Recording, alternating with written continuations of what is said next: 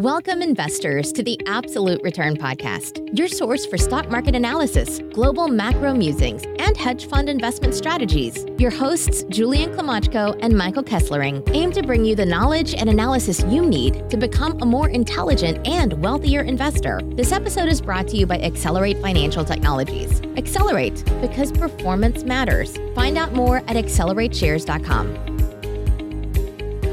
Welcome, podcast listeners, to the Absolute Return podcast. I'm your host, Julian Klymochko. I'm joined by my co host, Mike Kesslering. And on today's show, we welcome a special guest, Matthew Tuttle, CEO and Chief Investment Officer of Tuttle Capital Management. Now, Tuttle Capital Management is an industry leader in offering thematic and actively managed ETFs. On the show, Matthew discusses his outlook on the current market environment and asset allocation, how to play pre-deal SPACs and de-SPACs, trend following, FOMO, and tail risk strategies, his top investment pick for the next decade, and more. So with no further ado, here's our podcast with Matthew Tuttle, CEO and Chief Investment Officer of Tuttle Capital Management. Hey, Matthew, welcome to the podcast. Happy to have you on the show today to talk about all things markets and what's going on out there, ETF land, SPACs, of course, and some additional investment strategies that you're offering to investors. But before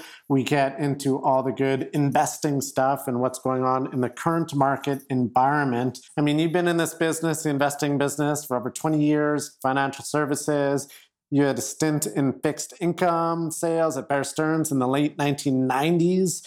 Could you walk us a bit through your career and the background of Tuttle Capital Management and what you're up to there? Yeah. So, and, and at the risk of dating myself, it's actually more like 30 years. Oh, nice. Um, started, yeah, yeah. I'm I'm kind of an old fart. uh, started out uh, in working for a division of State Street Bank and you know working in uh, with closed end funds for the most part. And you know always planned on kind of being there getting an mba part-time going to work and being a mutual fund manager. Yep. and unfortunately they kept promoting me and i never had time for for business school.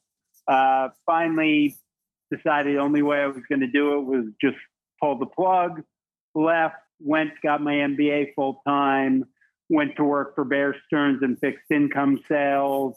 Uh, hated it. Uh, it just, you know, looking back, I realized it just wasn't entrepreneurial in any way, shape, or form. What did you hate about it? Was it just out. too constrained, or? Yeah, I, I, mean, you know, basically, just I, I didn't know at the time, but I, am an entrepreneurial type of person. I can't right. have a boss, and you know, I had three bosses who took the idea of being a boss very seriously. Right. And I, I bristled against that. Again, I didn't realize that at the time. I mean, looking back on it, it's like, oh, yeah, I mean, I can't work for anyone. And I was working for three people uh, who all were very opinionated about things. Uh, so that didn't turn out that well. I then went to work for a couple of different uh, brokerage firms, was really appalled by what passed for financial advice. Um, tried a couple of different insurance companies, was equally appalled at, at what passed for financial advice.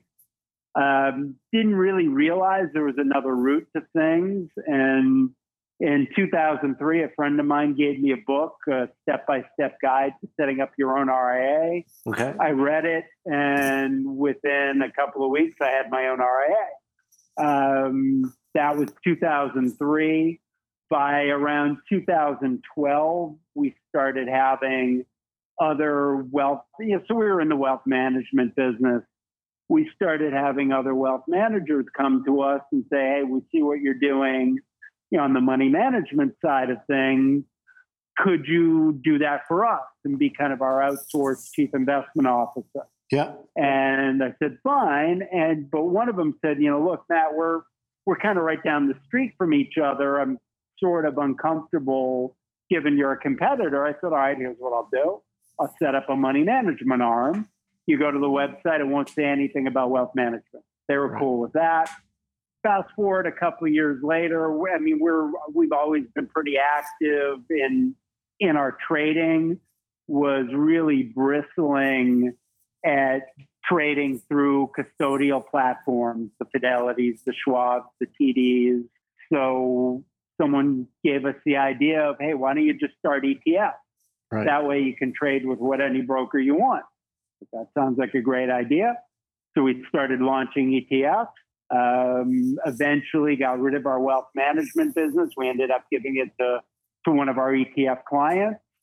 And we've been launching ETFs for ourselves. Then we started having other people coming to us saying, hey, can you launch ETFs for us? Yeah, we can do that too. And that's kind of where we are. So today we've got, you know, 10 ETFs that are out there right now in the marketplace. We've got another seven or so in various forms of registration. And then there's another three that will be coming fairly shortly. So by the end of the year, we should have at least 20 ETFs out there and maybe more.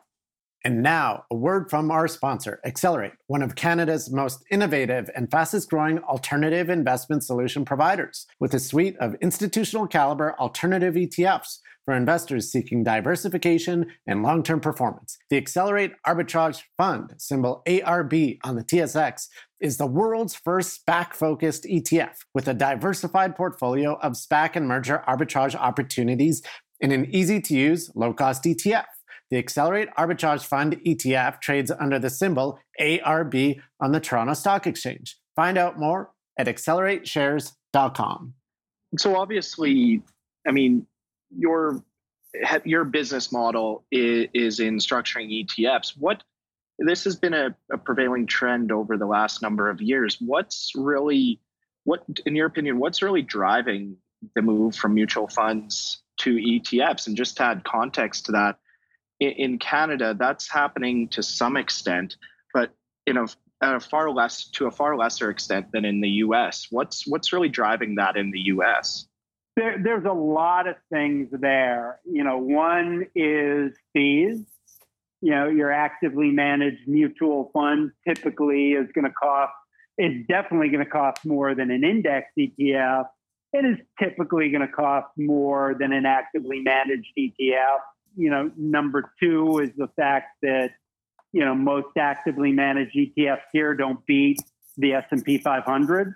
So it's kind of, you know, so I'm paying one and a half percent to not beat something that I could pay nine basis points for. That doesn't make sense. Uh, there's the tax efficiency of ETFs. You know, the things ETF managers can do to to mitigate capital gains taxes you can't do in a mutual fund. There's the fact you can trade ETFs intraday. You don't have, you know, 60 day holds on ETFs. I can buy, you know, an ETF in the morning and sell it in the afternoon and buy it back later in the day and no one's going to yell at me. And then what you've really had since COVID is you've had this kind of striation in, in, in the US market where people are kind of flowing towards core and satellite right. where they're looking at you know the cheap beta as the core of their portfolio, and then what they're looking for is they're looking for thematic stuff to go around the cheap beta, and that kind of leaves your your average kind of active index hugging mutual fund manager on i mean they, they just they don't fit into that model at all right so I, I really do think, I mean, mutual funds are an endangered species here. Yeah, it seems like that that is the case. You see it in the fund flows each and every month and quarter and year, and it just seems to be getting worse and worse. But getting into the, the money management side, obviously ETFs have been a massive growth area. You got 10 in the market, a number in the hopper that should be up shortly. I wanted to understand what are your thoughts on the current market environment? Very low bond yields, investors having a real tough time generating that income that they like. And then on the equity side, specifically US equities, sky high valuations. Where, what's an investor to do? So a lot of different things. I mean, what what you're seeing, and like you know, the past couple of days are a great example. There is no alternative Right. You know, markets sold off on Monday. Everyone in the media, oh my God, this beginning of the end. Correction, everything's going, everything's going to blow up. And, you know, now we're back higher than we were to begin with. And there really, there is no alternative. Interest rates are still extremely low. The economy is recovering. Things are, you know, things are getting back to normal slowly but surely. Earnings are, are blowouts.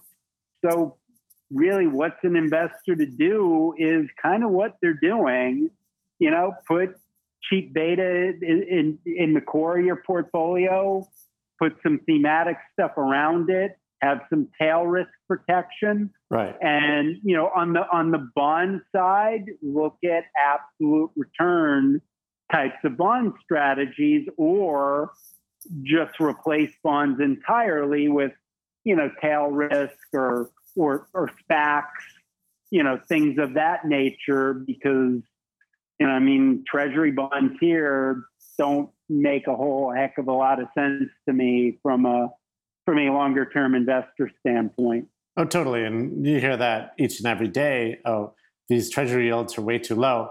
How the heck can I generate income? And you mentioned, you know, SPACs or these other sort of alternative asset classes. And one method of doing that, and specifically looking at your product shelf, you have strategies focused on both pre-deal SPACs and de-SPACs including both long and short, which is a super interesting way of uh, taking a crack at it. What are your thoughts on first? I got a number of questions on SPAC. So first, what are your thoughts on the pre-deal SPAC market? How are you looking at that part of the asset class?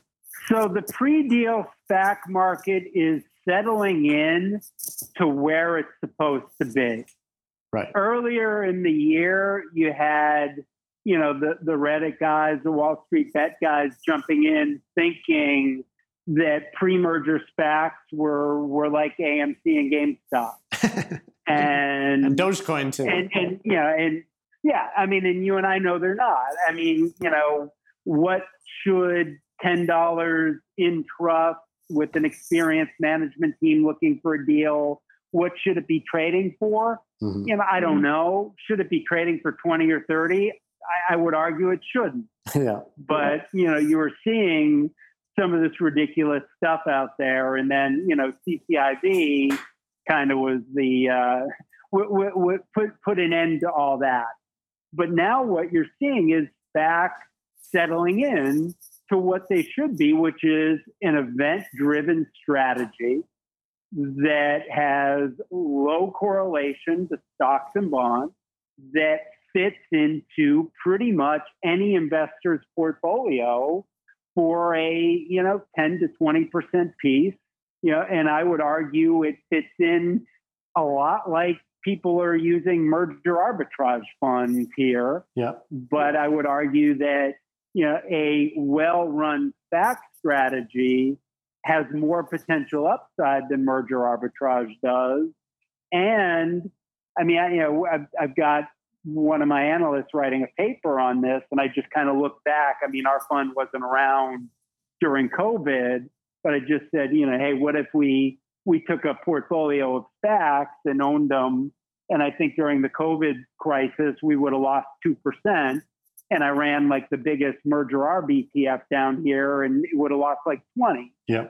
So I mean, to me, yeah, I, I you know down, down two is a whole lot better if you're putting in something diversified into your portfolio than you know down 20 so you know, i'm i really am positive on the pre-merger spac marketplace is is something that you know can benefit every investor's portfolio i mean that being said are there too many spacs chasing too few deals yeah you know or or, or a lot of these deals going to be awful probably.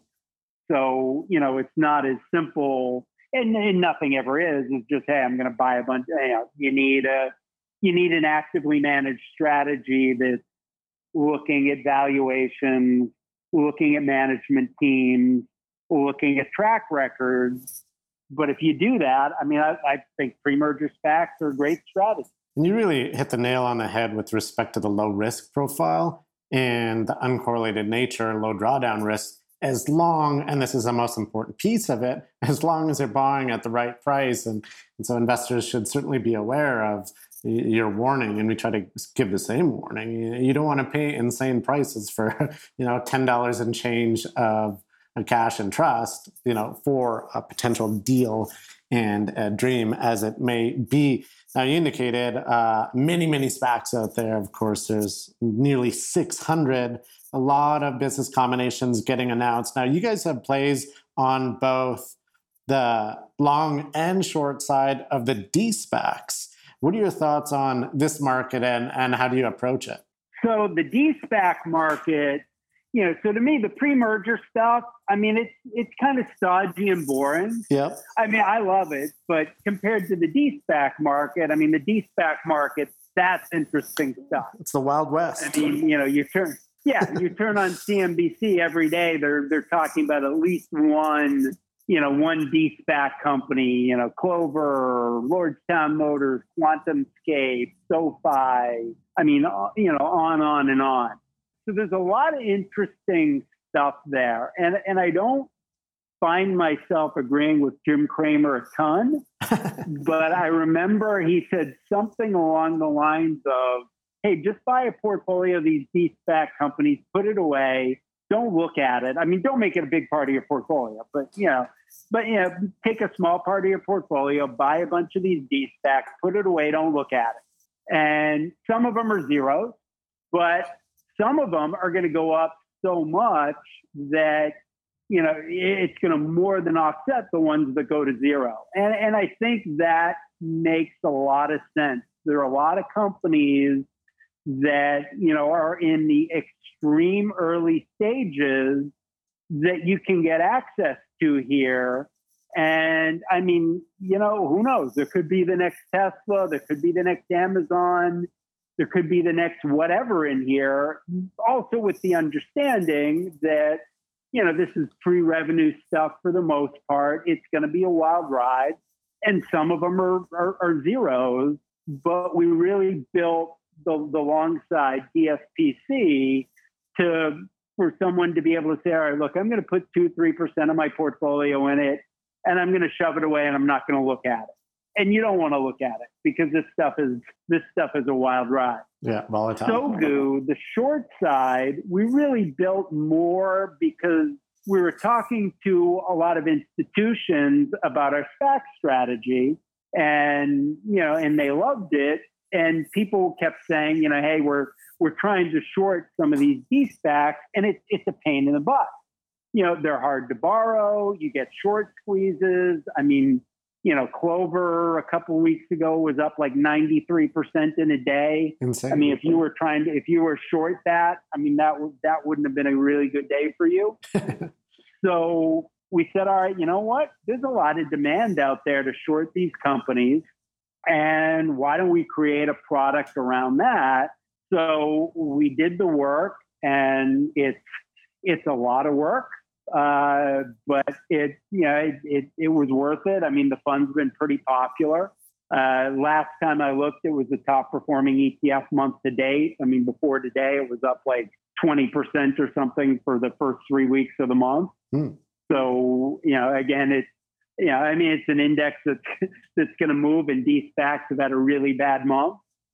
So, um, you know, that's why we built that so that people could, you know, and there are a lot of people who want to short these names who can't short. I've heard from people, you know, hey, I'm trying to buy puts and my broker's giving me a hard time. So we just wanted to make it make it easy for people. You don't have to worry about short squeezes. You know, you buy one thing, you can pretty much buy it anywhere. So that that's the idea behind the D-SPAC product. And now, a word from our sponsor, Accelerate, one of Canada's most innovative and fastest growing alternative investment solution providers, with a suite of institutional caliber alternative ETFs for investors seeking diversification and long term performance. The Accelerate One Choice Alternative Portfolio ETF, symbol 1C, ONEC on the TSX is Canada's first alternatives portfolio solution, providing exposure to six alternative asset classes, 10 alternative strategies in one easy to use, one choice ETF that charges a management fee of just 0.2%. The Accelerate One Choice Alternative Portfolio ETF trades under the symbol 1C ONEC on the Toronto Stock Exchange. Find out more at accelerateshares.com. Yeah, it's very interesting. I mean, on the long side, certainly very similar to VC type investing, where you know you're looking for a few names to basically return the fund in a VC fund in their LP structure. Um, but then, as well, with both the long and short, um, investors can even build their own long short strategy with the funds, which is which is quite interesting. When you've kind of touched on it a little bit, but I guess you've talked about a few individual elements of the SPAC market. Do you have any additional views on the entirety uh, of the SPAC ecosystem moving forward? So, I mean, obviously, the SEC, you know, put a speed bump in there, and you know, things haven't totally come back from that. Um, we're in a much better spot than we were a couple of months ago. You know, IPOs are coming back. You know, deals are going through. Um, you know, but you've still got you know a bunch of SPACs trading under ten, some well under ten. So you know, we're we're not back there yet. There's still a stigma. I don't think yet that the retail and the advisory community have caught on to kind of, you know, hey, look, these these aren't a meme stock. These are, you know, a, a non-correlated event-driven asset class that actually do belong in your portfolio. You know, brokerage firms, a lot of them down here still won't allow people to buy SPACs. You know, they'll allow you to buy, you know, AMC and GameStop, but you can't buy, you know, a SPAC that's trading at 980 that has $10 in trust because, oh no, that, that's too risky, Mr. Hmm. Client. So, you know, there, there's still that stigma. There's still kind of that lack of understanding. You know, and I think a lot of times the media does a really poor job of, you know, everything is a SPAC. I mean, I don't know about you guys, but you know, when I watch, I'm watching TV and someone's saying, "Oh, the SPAC market's getting killed today. Look at Lordstown Motors." Like, dude, that's not a SPAC. it's a D-SPAC. Yeah. And, and I'm looking at SPCX and I'm like, no, we're having a good day today. The SPAC market is not getting killed. Lordstown Motors is getting killed because they make no money and, and there's some weird stuff going on with their financial statements. That has nothing to do with the stock market. So you, you, you still have these misconceptions out there that, you know, hopefully one day you'll, uh, will uh, you know this will be just a normal thing that you know that people uh, don't have those misconceptions about. So you know we're we're constructive on the market. I like where it is now versus where it was a couple of months ago, and I do like where it is now versus where it was in February because I mean you know we didn't have really anything to buy exactly back in February. I mean you know we're we're looking at this stuff like ah you know, it's a good management team. These guys have a good track record. We love what they're doing, but we're not going to buy this for 16. It just doesn't make any sense. Yeah, and that was a difficult time to allocate capital because every SPAC was trading at a premium and IPO allocations were tough to come by given every single deal was basically 20x oversubscribed with the uh, millenniums and oh, yeah. citadels I mean, we were, of the world we coming were offering our firstborn kids to get allocations and IPOs. And, you know, now brokers call us for IPOs and we don't answer the phone. I, will just buy it at 990 when it trades in the secondary market. No doubt. I mean, well, you know, why am I going to get it at 10? For sure. And moving beyond SPACs, I mean, you have a, a number of strategy pre deal or de SPACs, but you have some additional asset classes that you take a look at. I was interested, one caught my eye FOMO. How does that strategy work? So what FOMO is is kind of our answer to what's going on in thematic investing. So you know the way. So I mean, money is flowing into it. I mean, people want this stuff, but the way it's being done, I, I just I, I think is wrong. So what people will do is, well, all right, well, we'll slap an index on something like, you know, fuel cells or solar, or, you know, or, or social media buzz. I mean, you name it, we'll slap an index on it. We'll rebalance it infrequently. We'll have large holdings and some individual stocks that, you know, if we hit, pump the return up a lot. But mm-hmm. if they go down, that sort of sucks the other way. And yeah, and I just, you know, I thought that, you know, A, that was just way too rigid, and B, way too risky, and C, you weren't rebalancing frequently enough to stay in harm. So, what we do in FOMO is we start off with kind of the universe of what should be in FOMO. And that can be a moving target. So, I mean, right now, to me, it's stuff that's popular with retail guys it's stuff that's popular with hedge funds and it's innovative technology. Six months from now, maybe it's going to be something else. You know, who knows? Or, you know, maybe inflation plays will get in there. Maybe infrastructure will get in there. You know, right now we we capture that with the hedge fund and the retail stuff, but that can be a moving target.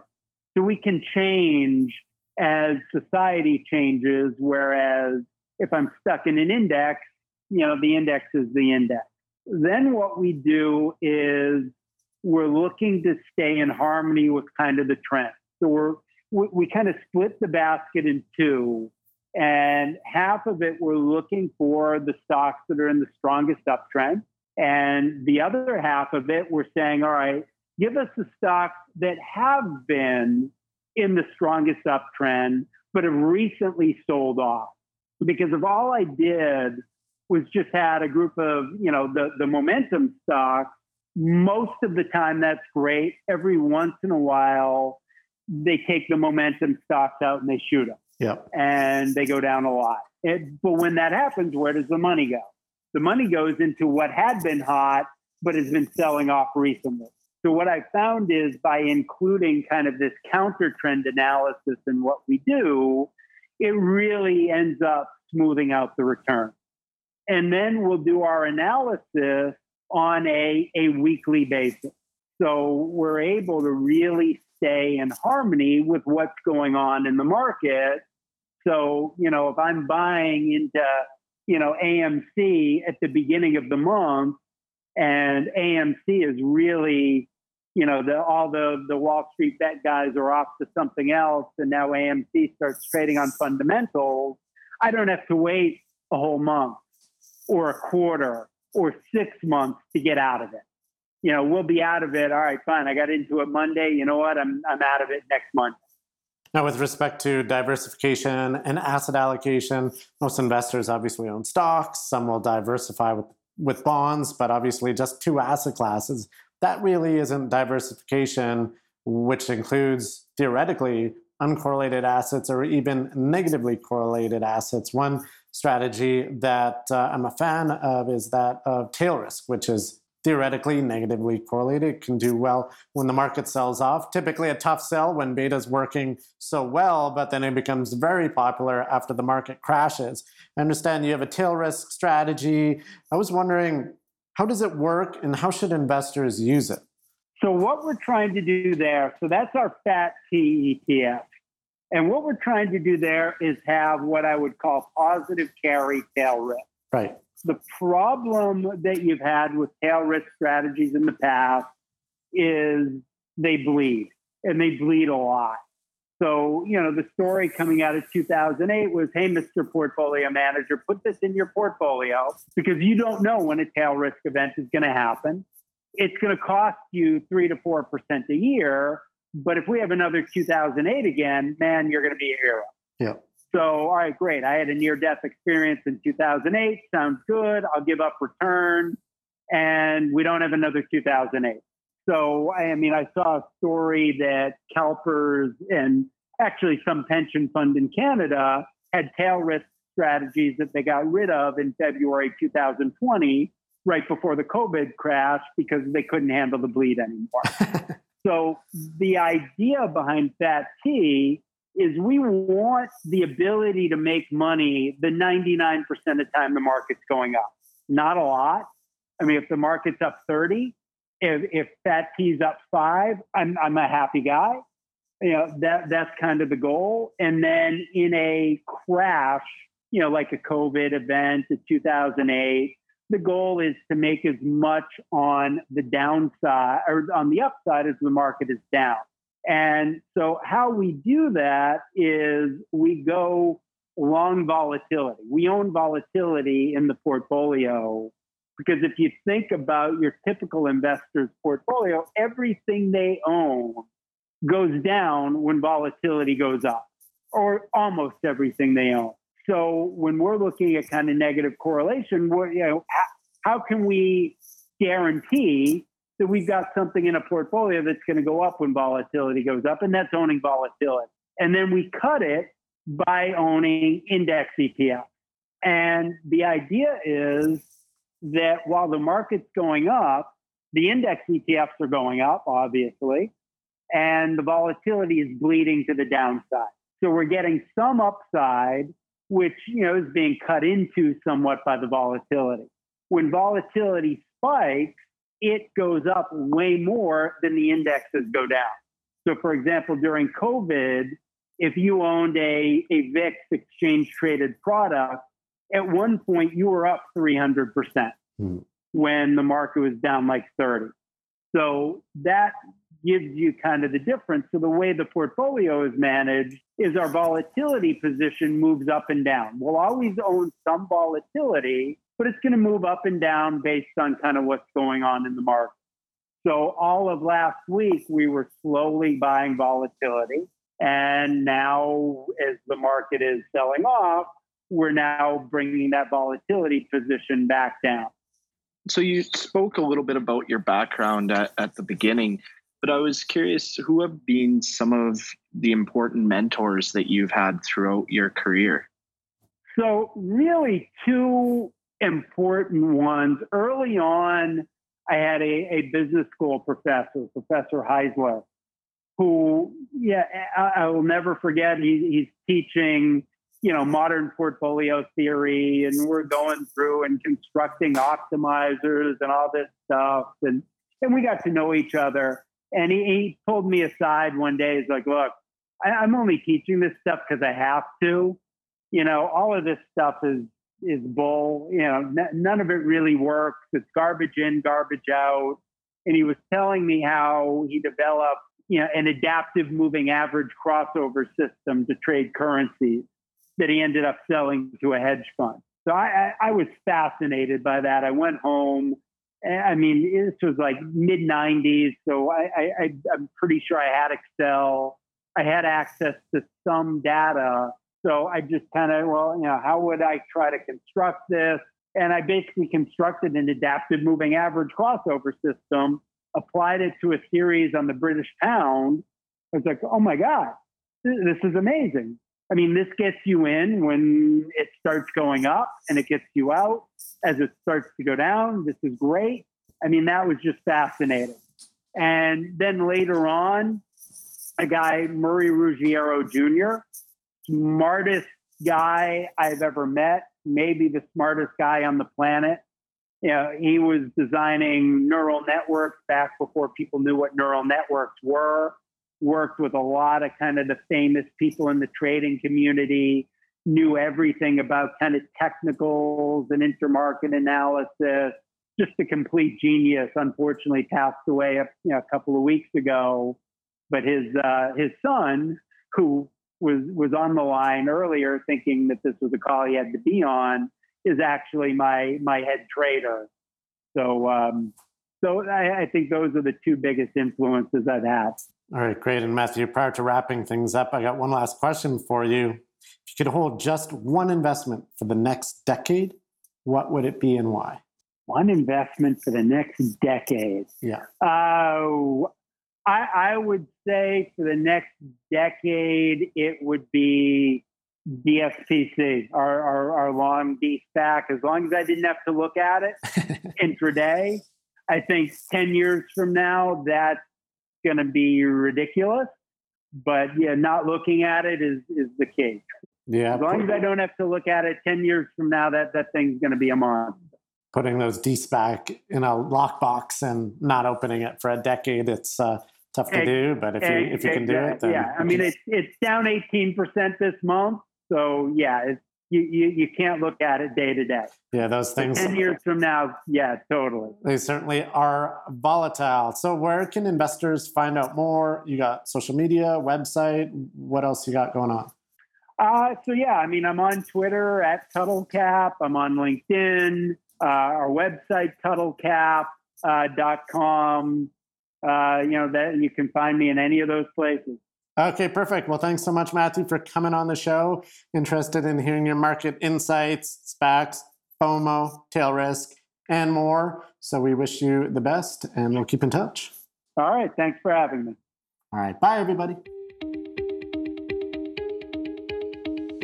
Thanks for tuning in to the Absolute Return Podcast. This episode was brought to you by Accelerate Financial Technologies. Accelerate, because performance matters. Find out more at accelerateshares.com. The views expressed in this podcast are the personal views of the participants and do not reflect the views of Accelerate. No aspect of this podcast constitutes investment, legal, or tax advice. Opinions expressed in this podcast should not be viewed as a recommendation or solicitation of an offer to buy or sell any securities or investment strategies. The information and opinions in this podcast are based on current market conditions and may fluctuate and change in the future. No representation or warranty, expressed or implied, is made on behalf of Accelerate as to the accuracy or completeness of the information contained in this podcast. Accelerate does not accept any liability for any direct, indirect, or consequential loss or damage suffered by any person as a result of relying on all or any part of this podcast, and any liability is expressly disclaimed.